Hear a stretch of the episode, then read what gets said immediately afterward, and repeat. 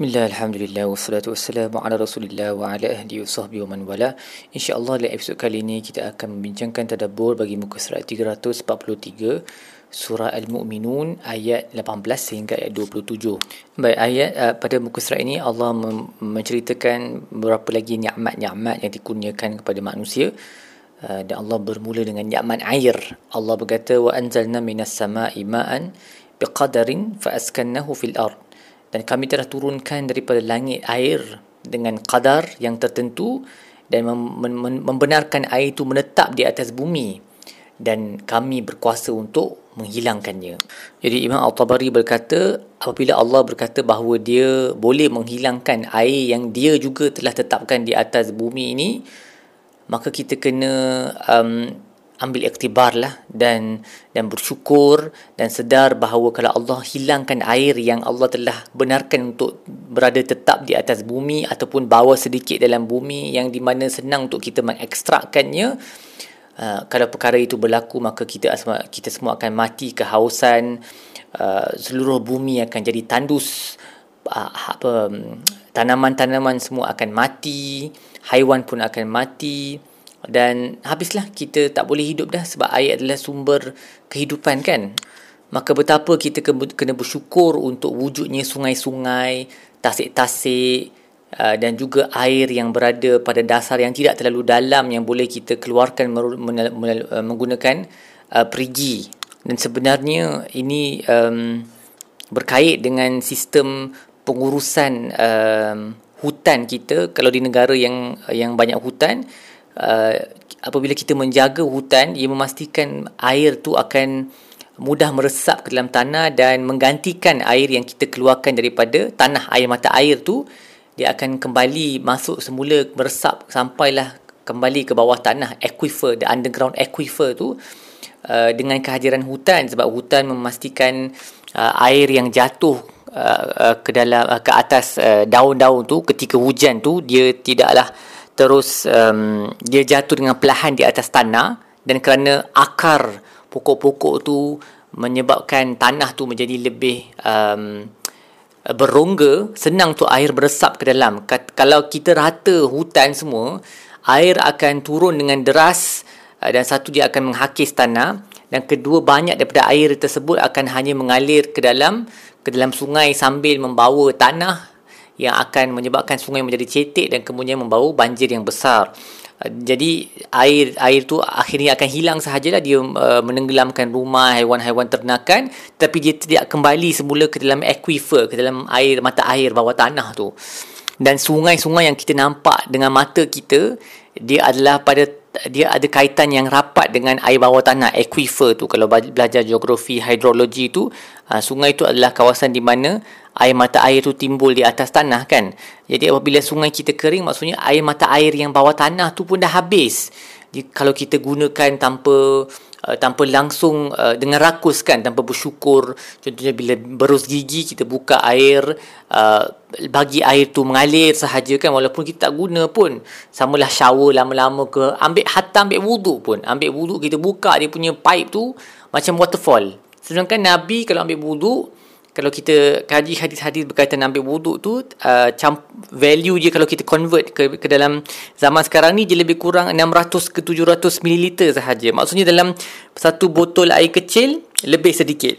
Kalau kita ambil wuduk uh, mau habis 2 liter 3 liter air kan? Jadi ia satu pembaziran dan uh, kita kena jagalah semua benda. Allah dah turunkan air tu dan dan memberi kita nikmat sungai air mata air tasik dan sebagainya. Kita kena jaga air ni dan jangan gunakan dengan rakus uh, untuk apa-apa lah. Atau jangan merosakkannya jangan mencemarkannya. Kalau jangan bina jangan uh, bina factory-factory di sekitar kawasan di mana ada air. Kerana air ni menjadi kegunaan bukan hanya untuk manusia kepada, tapi juga kepada seluruh alam kan? Malangnya di negara kita tengoklah keadaan sungai-sungai kita yang penuh dengan kekotoran. Sungai tu jadi macam tong sampah. Orang buang sampah jadi air tu jadi tercemar sampah tu dibawa ke laut dan membunuh ramai uh, banyak haiwan marin dan juga burung-burung yang hidup di laut. Aliyadzubillah keadaan kita amatlah teruk. Juga Allah um, uh, Imam Ibnu Kathir berkata uh, wa anzal apabila Allah berkata wa anzalna minas sama'i ma'an biqadar Allah menurunkan uh, air daripada langit dengan kadar yang tertentu iaitu dengan kadar cukup untuk bagi kita lah supaya uh, dia cukup-cukup sahaja. Dia bukan uh, terlalu banyak sehingga kita uh, mengalami banyak uh, kerosakan tamadun akibat banjir yang besar dan kehilangan tanaman dan haiwan dan nyawa kan? Tetapi kalau kita tengok zaman sekarang cuaca kita dah agak ekstrim dan ini adalah kerana tangan kita sendirilah. Dia bukan Allah yang turunkan hujan yang begitu banyak tapi kita punya tangan telah merosakkan alam sampai uh, sebab disebabkan perubahan iklim kan? Climate change uh, udara kita dah jadi semakin panas jadi kadar uh, evaporasi uh, ataupun penyezatan air daripada badan uh, daripada laut daripada sungai daripada tasik menjadi lebih laju kerana udara kita lebih panas dan udara yang lebih panas ini juga boleh memegang lagi banyak air jadi jumlah air dalam udara ketika hujan, ketika awan hujan terbentuk adalah sangat banyak. Dan uh, disebabkan kita tak ada hutan, hutan pun kita tebang, jadi air tu turun dengan deras. Sebab kalau kita tengok pokok-pokok kan, pokok-pokok dia jadi macam filter bila hujan turun, daun-daun dia akan menepis banyak air. Dan menyebabkan kita terselamat daripada air yang melimpah terlalu banyak. Tapi sebab hutan pun tak ada dengan perubahan iklimnya, maka uh, hujan yang turun memang terlalu banyak dah. Jadi kita tak boleh salahkan Tuhan walaupun Allah sebut dalam ayat ni kami turunkan air dengan kadar yang sepatutnya.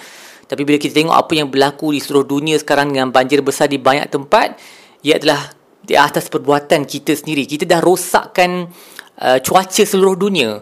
Tapi malangnya yang paling terkesan adalah orang miskin. Orang miskin yang paling sedikit lah, yang paling sedikit memberi uh, contribution ataupun uh, menggunakan sumber bahan api bakar yang menyebabkan um, perubahan iklim ni sebab orang miskin kalau di di tempat-tempat yang negara-negara miskin seperti Bangladesh di Afrika mereka tak guna kereta mereka tak ada current kat rumah. Jadi mereka sebenarnya bukan penyebab kepada masalah perubahan iklim ni. Yang menyebabkan perubahan iklim ni kita lah yang banyak guna current switch pun tak tutup guna aircon setiap masa kereta banyak dan khususnya negara-negara yang besar seperti China dan US kan.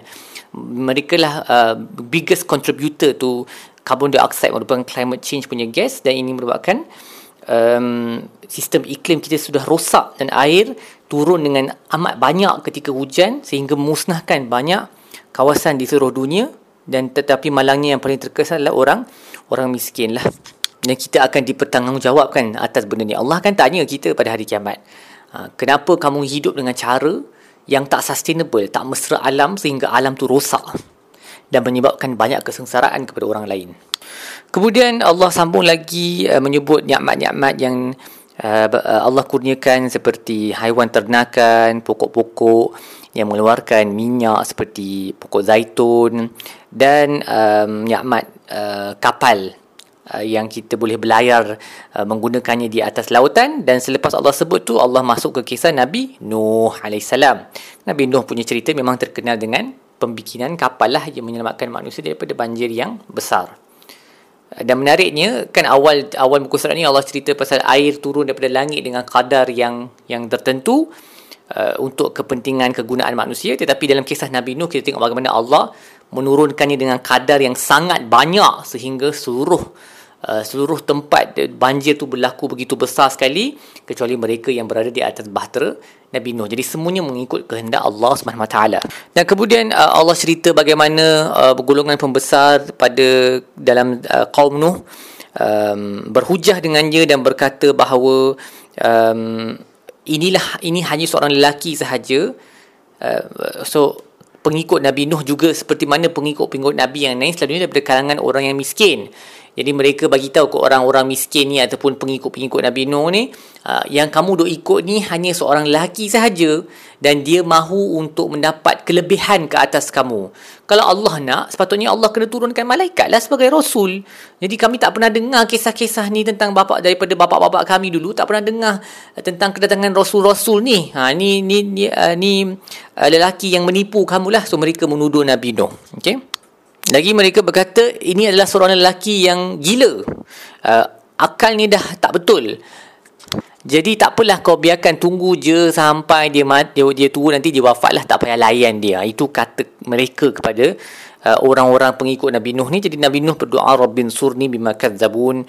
Ya Allah bantulah aku di atas dusta mereka dan kemudian Allah mewahyukan kepada Nabi Nuh untuk membina kapal uh, dan uh, masukkan di dalamnya dua pas-pas sepasang bagi setiap haiwan um, dan akan ditenggelamkan semua orang yang zalim termasuklah keluarganya yang jahat seperti anaknya dan isterinya um, dan Allah memberitahu Nabi Nuh supaya janganlah memohon keampunan bagi mereka janganlah Uh, meminta daripada Allah supaya menyelamatkan mereka kerana mereka layak untuk ditenggelamkan. Dan Imam Sa'adi uh, mem- mem- menyebut satu perkara yang menarik. Dia berkata, tengok cara mereka berhujah tentang Nabi Nuh ni dengan hujah yang bertentangan, contradictory. Sebab mereka kata, uh, ini seorang lelaki yang mahu untuk mendapat kelebihan daripada kamu. Maksudnya, dia macam ada orang di antara dalam masyarakat setiap tempat kan dia cuba untuk influence pengaruh orang supaya dia dapat lagi banyak pengikut dan akhirnya dia boleh kumpul harta dan berkuasa ke orang atas orang tersebut ini banyak berlaku di dalam masyarakat di seluruh dunia lah orang-orang yang menyalahgunakan kuasa dan pengaruh mereka ahli politik ke influencer dan sebagainya. Jadi mereka menuduh Nabi Nuh melakukan perkara itu that he's using his power to influence you so he can he can gain power over you. Dia boleh mendapat kelebihan di atas kamu. Pada masa yang sama mereka berkata ini seorang lelaki yang uh, telah dilitupi kegilaan. This person is mad. Jadi hujah mereka tu contradictory. Macam mana dia boleh jadi lelaki yang pandai menggunakan pengaruhnya sehingga dia boleh menguasai orang lain uh, sama ada fizikal mereka ataupun pemikiran mereka. Dan pada masa yang sama mereka kata dia seorang lelaki yang gila. Tak logik lah. Kalau dia gila takkan dia begitu cerdik sekali sehingga dia boleh menggunakan pengaruh dia untuk uh, menguasai orang lain. Jadi Uh, ini contradiction dalam cara mereka berfikir lah. Maksudnya mereka punya hujah pun tak masuk akal sekali mereka one moment dia sebut A dan moment dia sebut B dan dua hujah ni adalah bertentangan dengan satu sama lain. Dan Ibnu Juzai menyebut satu perkara yang lebih menarik. Dia berkata um, istab'adu an takuna nubuwatan li bashar. Mereka rasa mustahil untuk seorang rasul tu ataupun um, uh, seorang nabi tu datang daripada kalangan manusia. Fa ya ajaban minhum iz azbatu rububiyyah li hajar. Tetapi betapa ajaibnya pemikiran mereka mereka boleh pula um, menyandarkan sifat Tuhan kepada batu. Ha, sebab mereka semua berhala. Jadi langsung memang ajaiblah keadaan mereka. Mereka kata Rasul tu tak mungkin seorang manusia je kena malaikat. Tapi Tuhan mereka boleh sembah batu. Lagi teruklah daripada Rasul jadi uh, Rasul dari kalangan manusia. Dan Ibnu Ashur berkata pula berkata um, ketua-ketua kaum mereka yang sebut semua ni mereka buat dakwaan-dakwaan ni, tuduh-tuduhan ni sebab mereka risau yang kekuasaan mereka akan hilang. Dan mereka memang gila kuasa lah. Mereka tak berminat pun untuk menjaga masalah manusia. Sebab mereka uh, only interested in their power and money. Tetapi kerana kejahilan mereka dan sifat buruk dalam diri mereka, mereka kiaskan perangai mereka kepada Nabi Nuh. Uh, because they are like that, Think Nabi Nuh is like that juga. Sebab mereka gunakan pengaruh mereka dengan cara yang tak baik. Uh, Dengan penuh helah untuk menguasai pemikiran dan harta orang lain.